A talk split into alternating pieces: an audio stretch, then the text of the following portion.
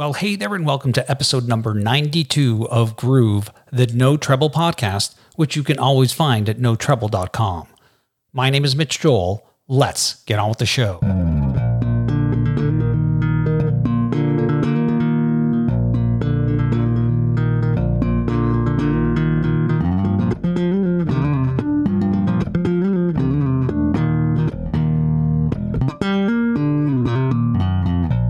So, who are you and what do you do? My name is Miles Mosley. I'm an upright bass player, one of the founders of the West Coast Get Down, a bunch of musicians born out of Los Angeles, California. And I'm known for turning the upright bass up really, really loud.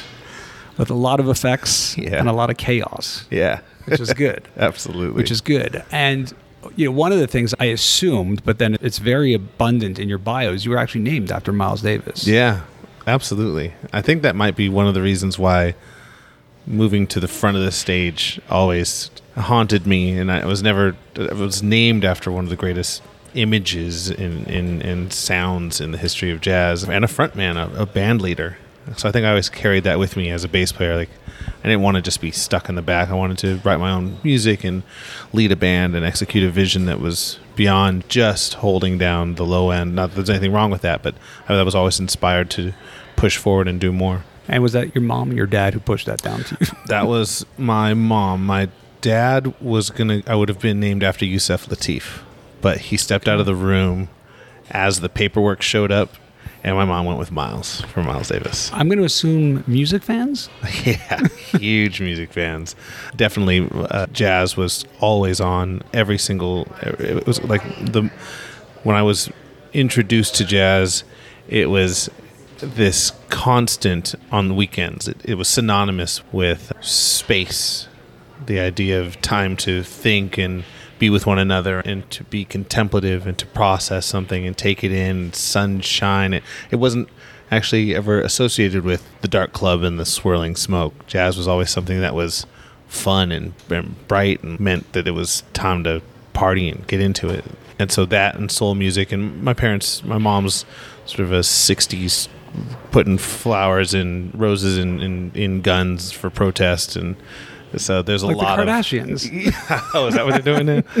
Uh, there was was a famous Pepsi commercial where one of them did that and it like it blew up in their face. Like everyone's like, "How could you do that?" Oh wow! yeah. Well, you know, they're really good at regurgitating famous ideas, but it was definitely a house full of soul music, protest music, and jazz it, itself is also some a version of its own protest music. So that was always around constantly. it just feels when I'm introduced to your music and I hear that that there was this it feels like a prophecy. It's like a weird thing to me when you see people. I have a friend who actually was one of the founders. We're here in Montreal at the Montreal Jazz Fest, who was the founder of the Just for Laughs Comedy Fest, which is another big one. Mm, Yeah, fantastic. And he gave his kids really interesting, unique names as that as well. And he became a good friend of mine. And he would always say that I wanted the kids to learn how to grow up and into and earn that name. Yeah, my first name is Abraham. My middle name is Miles, and my last name is Mosley. Those two front names, they've got a lot of history behind them, and they're definitely inspiring. And when you learn where your name is from, even the name Miles actually sort of stands for soldier. Yeah. So I do think that at least subconsciously, you do grow up and into your name, or find the pressure of it. If you're named after something, somebody in your family that's and you're a junior, Yeah. that's its own series and sets of pressures.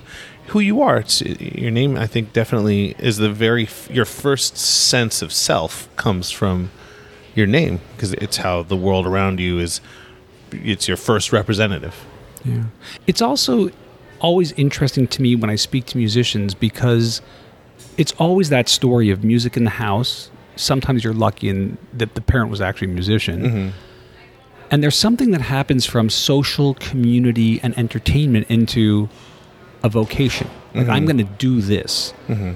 What was that like for you? What was that moment for you? For me, I grew up in Los Angeles during an era in which they were experimenting with something called magnet schools.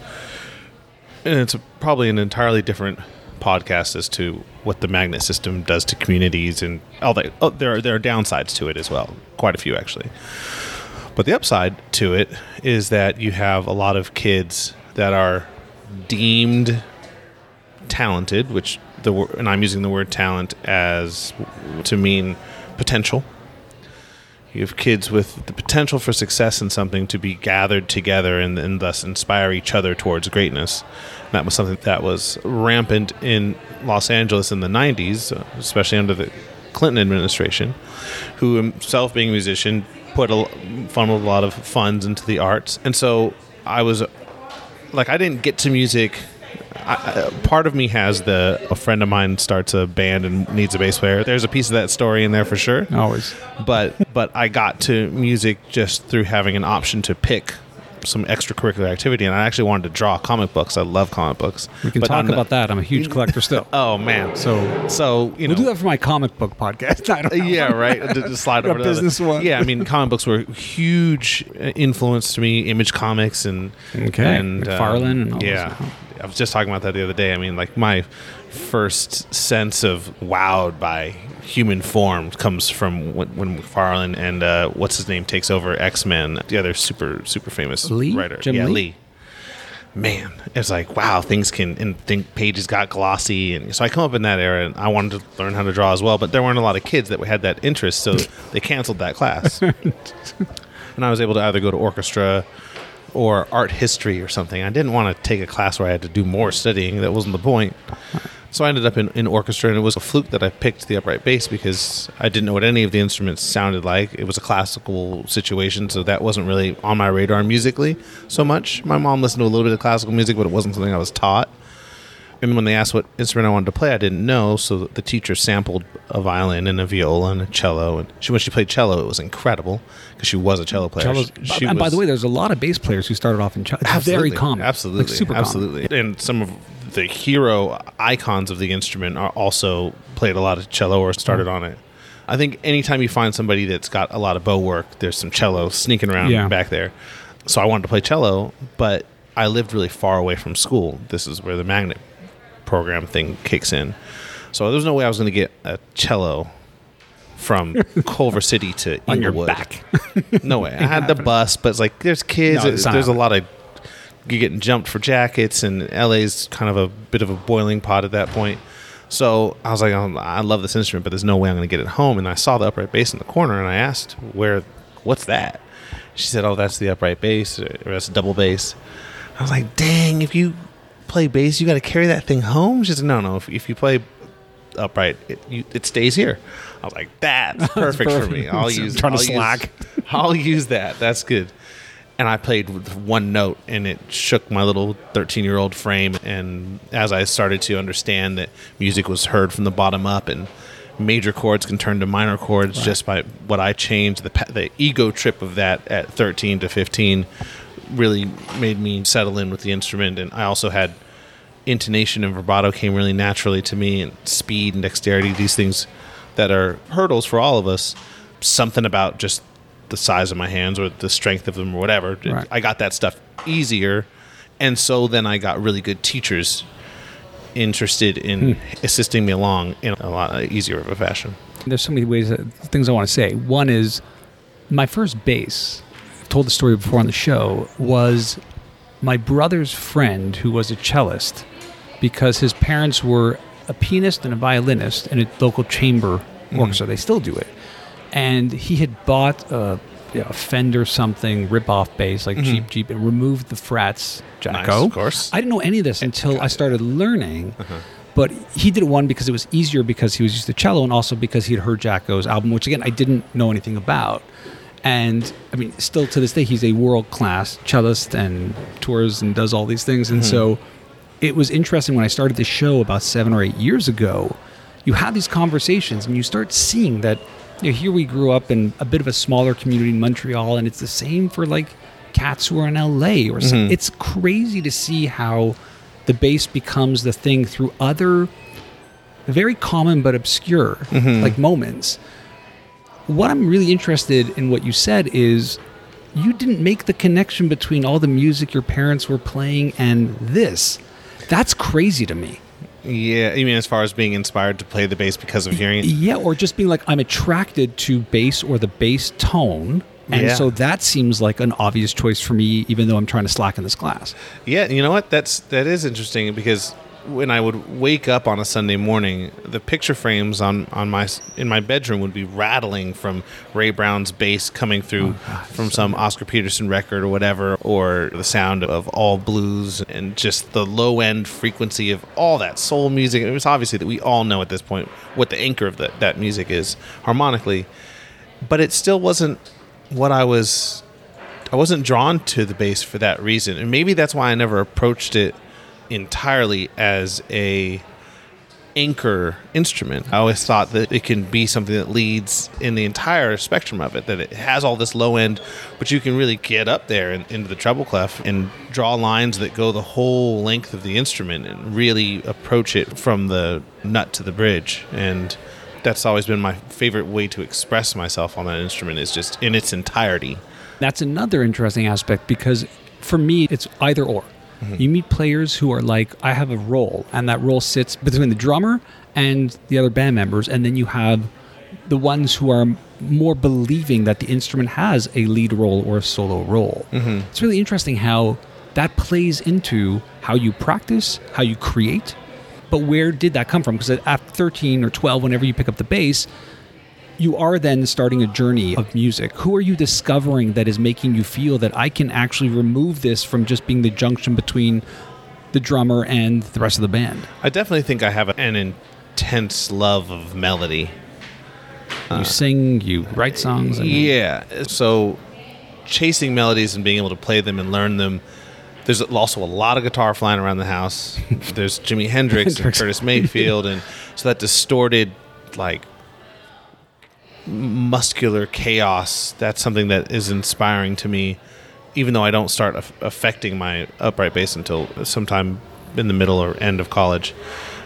But I love melody and I love words and I love expressing the most memorable piece of any puzzle, or be that music or uh, poetry or something like, the what we use music for is a way to remember stories. That's Yes. what it comes from, as far as I'm concerned. That's that's its utility.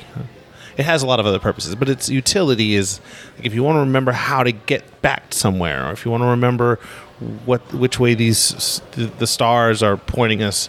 We use songs and we use melodies as a way to remember words, and that's a, and we use rhythm as a way to encapsulate that and get a bunch of people to be on the same page.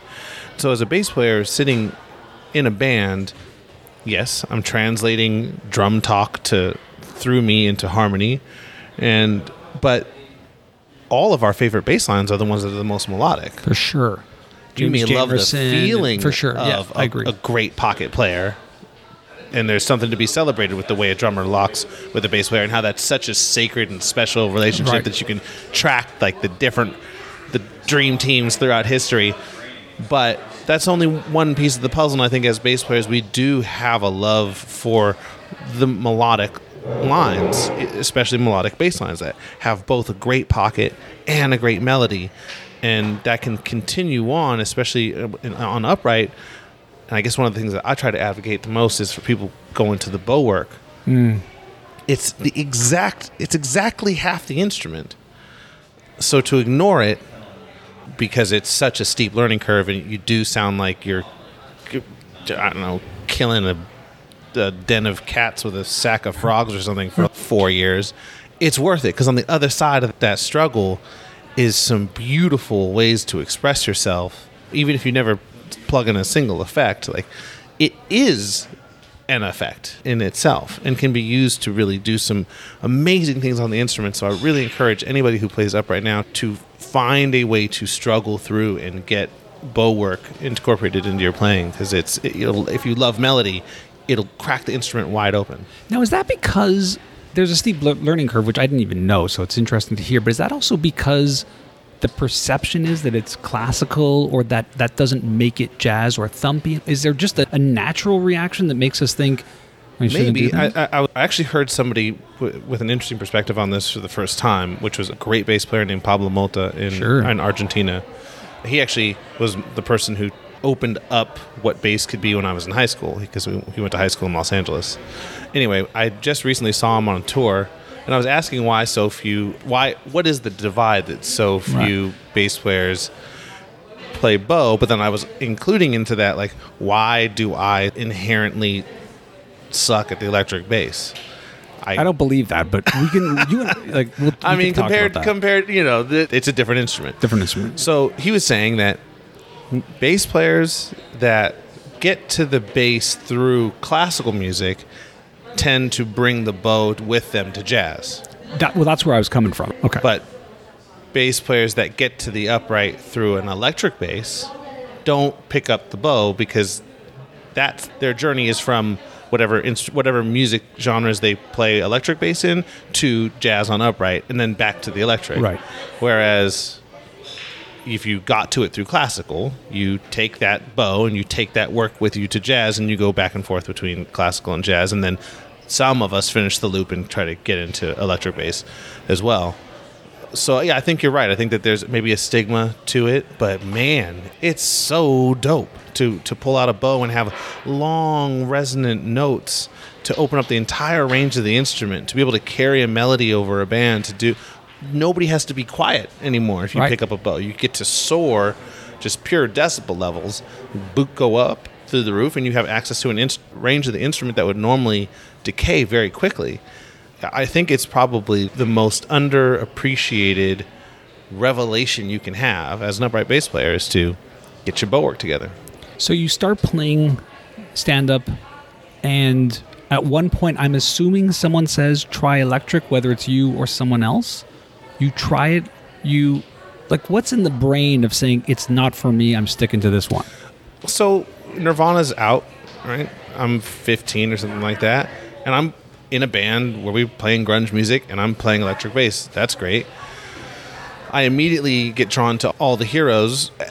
So at that mo- point in time, I have an electric bass. I'm playing the school's upright bass, which actually is made out of aluminum.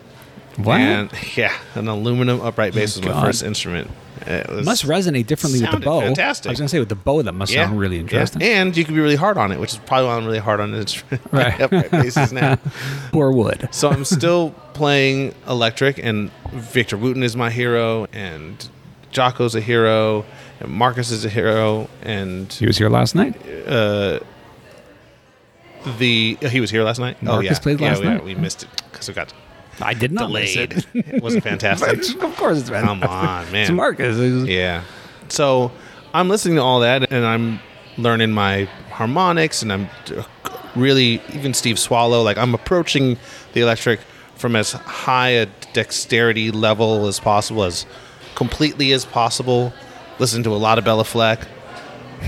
and all the while still chasing the journey on upright.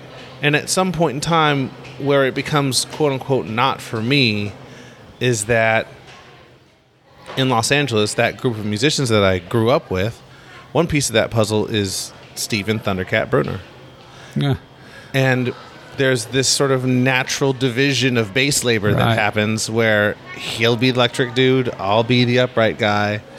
And it's not entirely in that one moment, but I guess what I'm trying to illustrate is that what I heard was someone trying to push into a new area of that instrument. And what I was doing was celebrating all of the previously tread paths, celebrating mm-hmm. Jamerson and celebrating the names I mentioned before. But that's me just holding something up on a pedestal and, and admiring it and wanting to be like it. But I could hear where upright bass had not gone yet. I knew it pretty quickly in my youth. Like I knew like we're not playing as hard as we used to. We're not digging. We're going lighter on upright, but if you could dig in and make it more aggressive and push it to the front and try to get on top of now that things are amplified, to try to get on top of a bigger sound, there's no one over there. There's no one doing that, and no one's helping this instrument that I was growing up with, like move into the 21st century because there's so it's riddled with so many technical problems. Right. So I could see myself there, and I couldn't see myself as anything other than someone who's going to celebrate greatness on the electric bass. And so I, I think I, I didn't put it. I did put it down. I just didn't pursue that as hard as I pursued trying to do something new on the upright bass because I could see that somebody in my neighborhood was already doing that. Yeah, it's so funny that you say that because I feel like I quit after hearing people like Geddy Lee and Jaco too a little bit, mm-hmm. or Billy Sheehan would be another mm-hmm. great example where you're just like, I could probably play and do things, but I'm never going to do that. And I like that. And for me, it was different too, where I was publishing music magazines and mm-hmm. enjoyed the business a little Right. bit more too. So it was a different game for me. But I could see that being very realistic when you're just realizing that perhaps I either have something unique over here or I will never be able to do it's but at the same time it's bad because you will find your own voice no matter what it is. Yeah, I just also what I'm worth now as an electric bass player is that I, I, I love the tone Yeah. and I'm interested in presenting different tonal possibilities on the electric bass, but it's just not my voice. It's not where it is, and there's some great players that are doing amazing things with it. And I'm just in the camp of- the great players that are doing amazing things with the upright bass. Yeah. I think that's okay to realize that you have a purpose and you have an instrument that is closer to your sense of inherent expression and it's closer to the, sort of the center of your, of your being i was made for it I'm, Yeah. I'm, I'm here for that instrument Now, at a certain point in your career, I'm guessing you got tired of not being able to wander into music stores with all your friends. You said, "I'm going to start using pedals," because you're not going to go collecting electric basses now. Right. You're not, that's true That's basically the gateway. You can be honest now. And so, tell me a bit about what happens. When do you start realizing I'm at a point now where whether I'm playing with my fingers or using the bow, that I feel there's something here with the effects, and then again, the mess of figuring that out, even for Oh, electric man. players, is a nightmare. I mean, it was something I could never really do, yeah. And now it's at a point where i know so much about it now. It's it's really really been so much journey. you want, so much you have, right? It's, i mean i well to briefly explain the journey it is sparked from and every bass player will know this story. I'm getting ready to play a 90 minute set here at the montreal jazz festival we'll have my hundreds of thousands of people, by the way. it's well, this is one of the greatest awesome. festivals on earth. Easy, triple A. This gig top. in particular, Saturday night, Oh, yeah. free outdoor show. oh yeah, bonkers, I'm going to text you after because I want to hear what that's like. fantastic. But I'm getting ready to play for 90 minutes With with my buddy Kamasi Washington. Kamasi. So the rhythm section will be playing a 90 minute show. The front line, which consists of a singer and some horn players, will not be playing a 90 minute show. Right. They'll be playing 20 minutes, 24, You're doing 25 the minutes. marathon. They're doing some sprints. Right. And that's okay. No, it's- I'm not talking as a whole. It's a fantastic show, and this is not. I'm not trying to come from a place of, of haterade, but I have to say that piece of the puzzle to express where the effects came from because the entirety of the time that the trumpet player or the saxophone player or the trombone player or the singer, the entirety of the time that they're trying to express themselves as rhythm section players, we are there to help. We are in service of the moment, we're in the service of the music, and every decision we make is to try to lift the music up to the highest possible level. However, and that applies to piano players, guitar players, all kinds of instruments, and famously not to the bass. Right. Why? Well, just to set aside electric bass for a second and specifically talk about upright bass, it did come from a place of respect. If we all play and try to comp behind this bass player, he or she will not be heard because the instrument is just simply not loud enough. Yeah, That's where it starts. Purdie just did a great interview about Mm-hmm. playing drums, and it, it's like he kept. It sounded like a broken record, but it was exactly that statement that I'm just here to make everyone else sound in their moment. Right. It's a really interesting. and and there's a lot of joy that comes from helping people reach the what you can see is their goal for expression. But i have those goals too. And i have those yeah. aspirations and i hear my solo going to heights as well that i need help. I need the piano player to comp. I need the drummer to keep hitting and to to go through the different gears and levels of expression, but I'm crippled by my own ability to be loud enough to soar and ride the wave of intensity that comes from people assisting you. So the only thing I could think of was, well, if I had some effects that could roll off some of the low end, then the high end might be able to pop up and I could turn the volume up on it. So one of the first effects I got actually was just an EQ pedal to go while I'm soloing. Yeah, it's a classic. I could see the Ibanez EQ pedal as oh, you the- say. the the boss. boss. Sorry, the boss. Yeah. You're right, the boss. Absolutely. I'm gonna be. I'm gonna solo. I'm gonna start simple with my pits, the fingers. I'm gonna go to the bow. That's gonna have a little bit more muscle to it, and I'm gonna need to get louder, but not feedback, which is always the eternal struggle. So I'd step on the pedal, which would roll off some of the low end, give it a couple dB boost, and find, get rid of a treble frequency, and I'd be able to have at least one more gear. That was about the best I could do in the beginning, but I found this amazing bass maker named Jason Burns, who has a company called Blast Cult. I met him and it changed everything because he was making basses for rockabilly cats who Oh. play really loud, but not aren't necessarily soloists, but they have to push a lot of volume They're um, filling out a lot more space. and a lot louder bands. Yeah, yeah.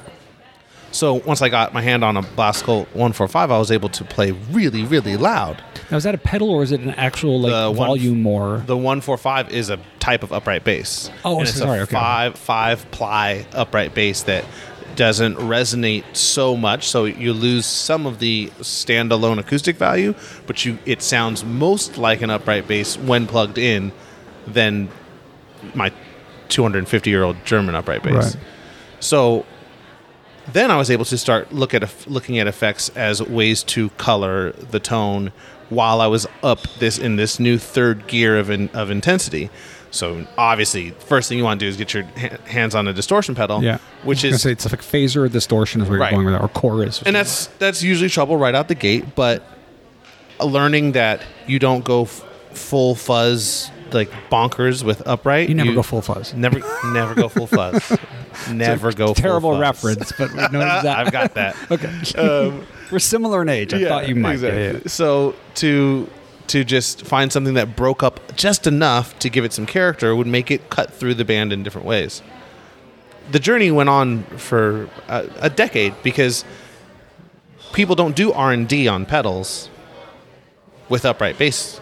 It's just not what's happening when they're building Hmm. Right. it. That's rarely what's happening. It's probably never, Never what's happening when they're happening, yeah. conceiving it. But even just running it through its paces, it's not like, oh well, hey, let's run it by the upright bass contingent, and that's purely for economic reasons. Yeah, right? I that's mean, just I not don't the even marketing. Yeah, I don't even know if they're doing it for pedals. bass. I think they're probably EQing it and thinking, well, this will be okay. Well, MXR, for example, Yeah, is, is a company yeah. that, And that Tech- has Tech- their like Tech 21 wing yeah. of, of, of bass pedals. Yeah. Uh, Daryl Anders is a great guy over there. Yeah. And there are companies that have put their mind to what to do with bass as far as it goes to effects. But I actually found that to be sometimes limiting because rightly so, they're so in they're so concerned with keeping the low end intact while Sure. the effect comes in that that's actually not necessarily what I'm looking for when I'm in solo mode. I don't need to keep so much of the low end intact because I'm already soaring. I'm actually trying to get more up into the trombone, tenor, Right. saxophone range of expression for that bit of the solo as I'm trying to ramp higher and higher and higher up.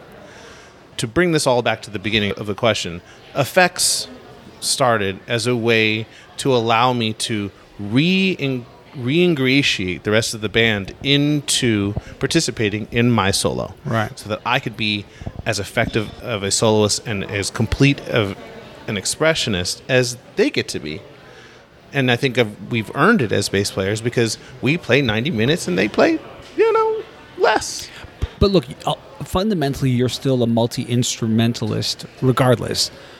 Where I'm getting at is, and I wish I remember who, but I've had maybe two other conversations with people who use a lot of effects. My coming out of that conversation, which I feel here right now, is the effects in your case also take on it's its own instrument. Mm-hmm. Meaning the work that you're doing in developing what you're going to do, whether it's solo or with another artist or live, it literally is another instrument for you yeah because you have so many opportunities now. Absolutely. For me, I am never leaving any effect on for more than 8 to 16 bars. Like things Oh, are changing all the time. So to me, I think of my effects like an organ player thinks of their stops. Hmm. So I'm I'm changing the width and the the intensity of the bass tone so it's always undulating. And that is not just in solos. So like the octave pedal, the boost pedal, those are things that you use to intensify how I'm even if I'm just fully in the pocket like to inspire and like whip the band forward or drag them back or with the audience to to get them used to a certain level of low end and then introduce a brand new level of low end is one of the most exciting things you can do Right. because human beings hear music from the ground up sonically to introduce a frequency that has not been there is a very exciting thing to have happen. That's what that's why when a bomb goes off it's so startling because Right. it's just it's this massive low under- energy yeah. that Yeah. you're, is significantly lower than the noise floor you've decided to become accustomed to and it happens very quickly and people adjust very quickly. So the effects i'm going wah phase all of the things they're changing all the time and never really more than like 16 hmm. 16 bars. So i don't like go oh this song has a octave down and a phase on it and that's just what the song ha- i never do that. It's always changing so it is very much a undulating expression and it's, it's own instrument but it becomes the upright the affected upright bass the prepared upright bass you know Yeah. the tempered upright bass or something. Those it becomes its own series of sounds. So I want to talk a little bit about genres in general mm-hmm. because I'm thinking about me being where I was and who influenced me, and then just going to school. And mm-hmm. as much as I wanted to be this rocker metal kid punk, mm-hmm. when I started playing bass, I start discovering. Well, we could argue that Jaco was very punk, but I start mm-hmm. discovering all of them the victors the everyone. And at the same time i'm still going to school where we're listening to michael jackson and culture club in the 80s and then into the 90s and then into the nirvanas and u2s and i found the social pressure of music to be a real thing. I hmm. can't imagine when you're into jazz that it's the cool thing at that time. Can, mm-hmm. can you talk about the balance of what was inspiring to you? Because you're growing up in this music you clearly start liking jazz as you're playing it. But at the same time friends are friends and they're going to influence what's going on in your world. Are Yeah, they jazz true. people? Are they into it? Are they like what kind of weirdness is miles into? Like what is going on here was definitely fortunate enough to be around a lot of serious kids who were trying to get to the highest level of understanding jazz as an art form. That's a So unique yeah situation that I found myself being in the city of Los Angeles at that time. So that was its own. it's like a universe it's not Yeah, even like exactly. it's not reality We got stuck with a couple of like unicorns, and that that was amazing. but also, those same kids uh, were interested in other kinds of music, even though all of our most of our teachers were came from an era in which being purists was king. We were one of the generations that got to break out of that and s- decide that you didn't have to be purist to your art form.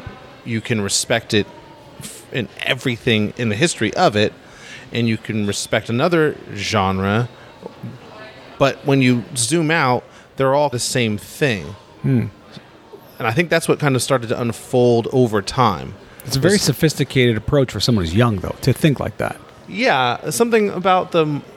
There was permission to be who you, ever you wanted to be, because you were exposed to way more different styles of music, and you had more access to playing them. Because you could have your own gig, especially in LA, is really open. It wasn't New York. There, wa Right. LA wasn't a proving grounds. No one cared what was happening in LA. It was a studio scene, and so if you wanted to be a studio player, which was one of the one of the points of aspiration, it was actually encouraged that you knew how to play all the different styles and honestly, because you never know what gig you're going to show up to, and that's going to be the it'll be some Cuban record one day, a pop record the next day. I graduated from high school, and instead of going to graduation, I played on like a Christina Aguilera track.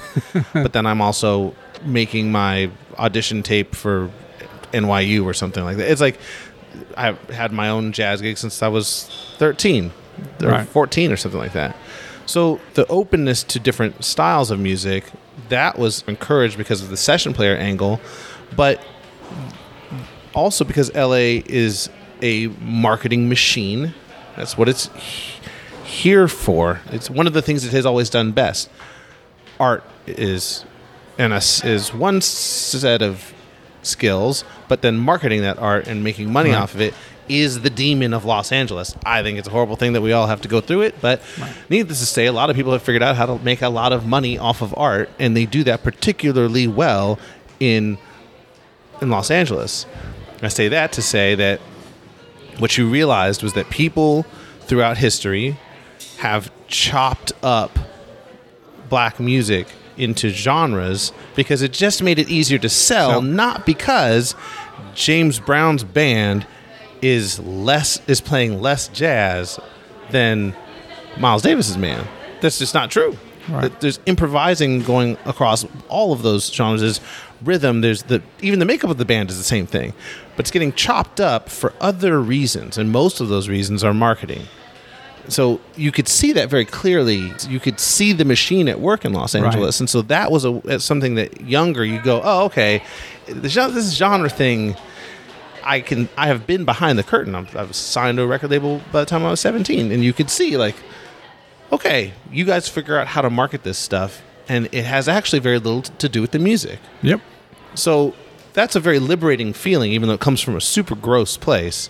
It's liberating to see like there are people whose jobs it is to m- make money off of art. It is not the job of the artist to then dice up the way that they approach art so that it's m- more, so that it's easier to put into the machine. It's not your job to do that. You can if you like that. Yeah. There's some artists that like to be in the promotion side of things, and that's okay too. But the music doesn't care about any of that. Is what I'm saying. That the music is is actually a lot closer and is works more like a family where you have grandmothers and parents and siblings and do these birthings of new styles that are all still under one family unit. That doesn't mean to say that music is genreless. I do think that there are chunks of music that don't touch so closely, but you can follow how it got to what it got, and you can see how it's a lot closer to other styles of music. And LA gave you that because you could see it functioning. So, what are you thinking when you're realizing this is my profession? Are you thinking studio? Are you thinking solo artist? Are you thinking I want to join a band? Are you thinking I want to be a touring musician? Or were you just like, I'm going to let the chips fall where they may? What were you thinking professionally? No, by the time I was 17 or 18, I had had access to the greatest, some of the greatest bass players living at Yeah. that time. Got to study with Ray Brown and Al McKibbon. It's and- crazy. It's a crazy story. Got to study with Abraham Laboriel and, and Wow. like monsters. And I knew John Clayton. Spent tons of time studying with John Clayton. He was really the anchor of my my my education on the instrument, but also classical players, David Young. Anyway, I had great teachers, and I knew that those were my heroes, and so I I felt, and I knew that they were spending very valuable time with me. right. They didn't have to. They could half-ass this if they wanted to, and I'd still be grateful for them just saying hello. But you could have half- half-assed it too. That's the thing, True. right? Like they, this is the thing. We, we, when we talk to our kids about tutors, we're like, they're doing you the favor, Yeah. right? It's kind of like that. Like you want to take advantage of the Yeah. fact that this person's here to help. Exactly. Education was always number one. I come from a fam- family of educators, all, on both my mom and my dad's side. So education and the idea of a teacher is something that's held in very high regard.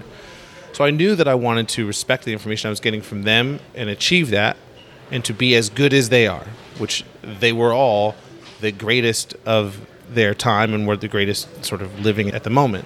So that meant that if I wanted to be as good as them, my life aspiration was to be the greatest upright bass player that ever existed. And that's so far out of reach that it's an it's an infinite aspiration. And I thought that's a really easy goal to set for yourself because it's it's forever. Well, it's easy in the sense of you're also not locking yourself into a choice. I'm going to be a session musician. I'm going Yeah. to start a band. You are saying what I was saying, which is I'm open to what happens Yeah. as I just agree that I'm going to be a professional bass player. Well, my parents told me very young that they did not care what I did for a living as long as I did two things that I only did something that brought me joy and that I strove to be the absolute best at it. And so that's the, those are only two laws that I bring into the music that I make. I don't want to make music that I don't enjoy making. That's a big piece of the puzzle, and it's a difficult one to accomplish because sometimes you just have to pay rent. And I certainly have done enough of that, but I've always been very aware of it. Like so, I won't just take the big money gig if it doesn't bring me some consistent joy because I know that that runs thin and it will affect, eventually affect my passion for the instrument and for the music. So I've always been aware of those decisions. And then the second sort of bylaw of, from my parents, which was to to always attack greatness and go after just being the absolute best that you can be and beyond that. Just the best you could possibly imagine being. Go for that all the time. So I don't have a lot of tenets that I follow, but the ones that I have are, are really simple, and they keep me pushing, and they keep me striving, and they keep me seeking out newness. And I don't get complacent or satisfied entirely with any new station that I get to, because there's always another one I want to want to arrive at and something else to work on. I feel like I would be doing a disservice to this conversation if we didn't talk a little bit about the rock aspect of your world, which is if I look at the work you've done, whether it's Avenged Sevenfold or Jonathan Davis from Korn or Yeah. Jeff Beck or or or, how does that happen? Is this just producers or musicians saying we want that something different? Is this something you're chasing? Because these are very these are unicorns in and of themselves. Yeah, I love rock and roll music, and I grew up in rock. I grew up with grunge. I grew up with, with Dinosaur Jr. and punk, and that's my, that's like deep inside of my playing, like layer one. Really, it is equal to me Right. in my. It's equal in my core as classical music, jazz, and this sort of gritty rock thing. So I think it just comes out in it. It comes out in where I sit in the beat. I lean forward as a jazz bass player. I think because I mean Ray Brown pushed hard, but also the rock in me it leans forward in the music. I sit ahead of the drummer. I would say if I was going to be objective about it.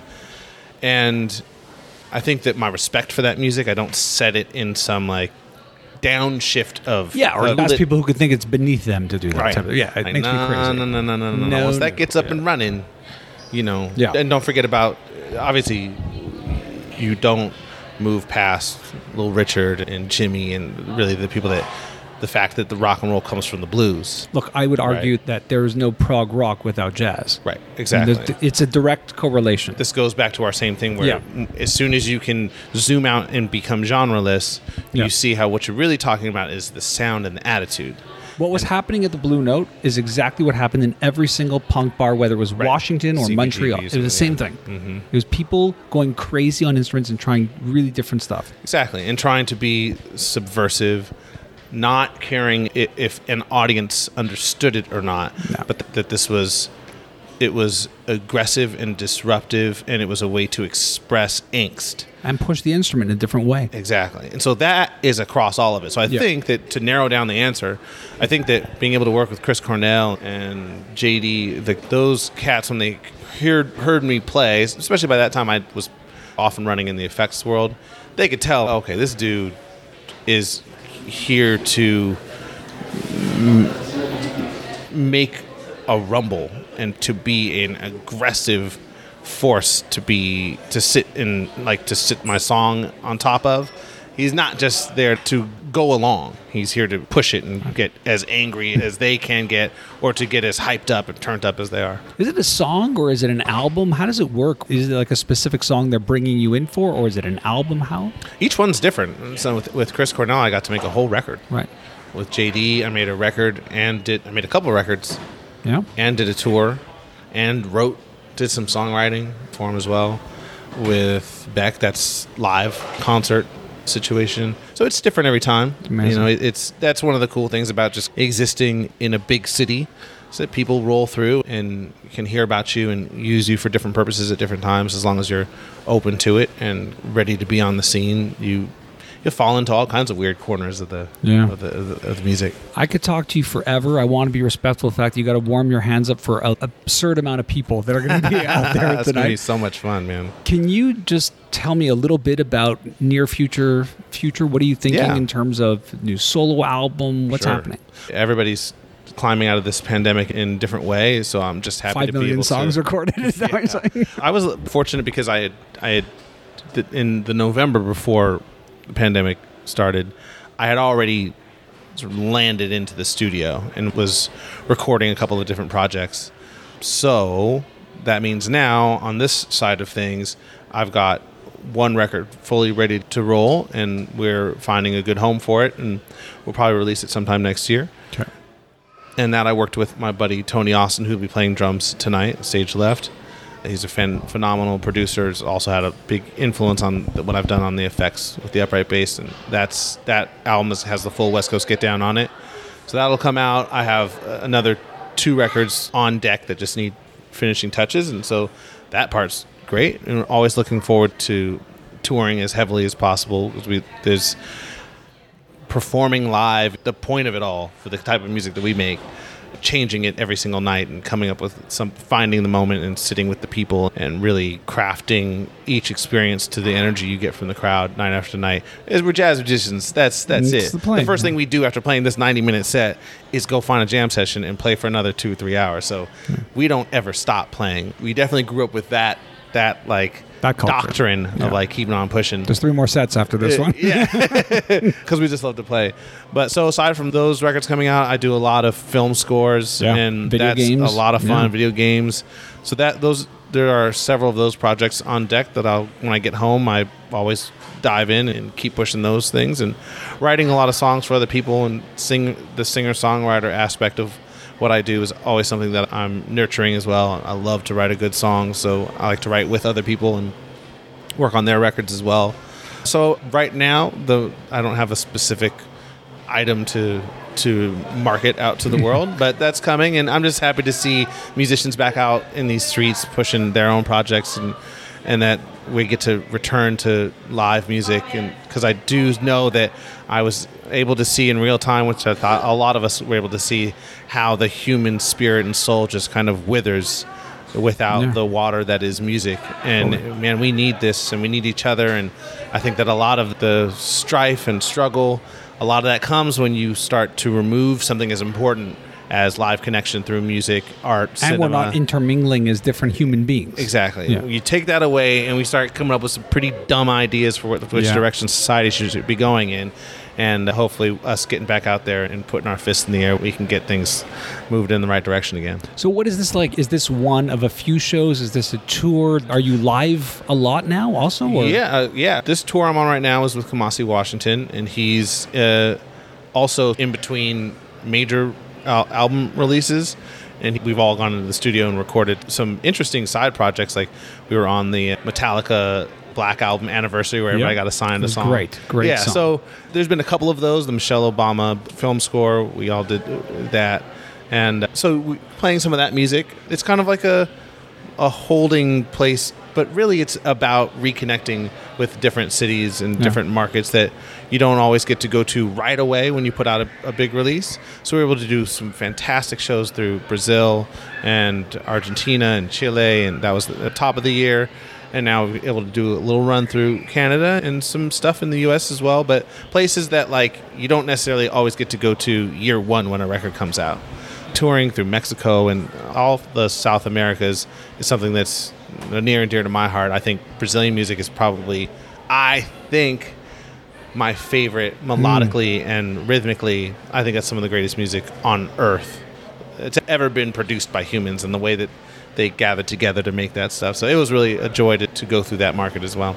Great. I don't think I have to repeat this, but I will. That Corey and Kevin and the No Treble team, we have a lot of love for you. Oh, thanks, man. No Early Treble's the best. days, we had you in, and it's great to meet in our protein forms. it's Yeah. great to be post a little bit, maybe post COVID, and I'm looking forward to tonight. Just thank you so much for your time. Oh man, I appreciate you having me. And, and no Treble is is I see it, I see it clear as day. How as a resource to young musicians and seasoned vets, it's a great community of knowledge sharing, and it's so honest and open. And as bass players, I think we all get along sort of inherently. There's Right. something that binds us together. Drummers and guitar players, they like to fight Yeah. and scrap for, for greatness and, and king of the hill No, stuff. we have a great community. bass players really, really like bind And help together and know each other. And so I'm I'm honored to be on not only your podcast, but to be helping. Hopefully, some of this stuff may have helped the community at all on, on No Treble to to experiment and You can always hit me up on any of the socials at Miles Mosley. if you Especially if you're any struggling with a bow, you reach out to Miles. Yeah, absolutely. I'm here to help. That's Uh, awesome.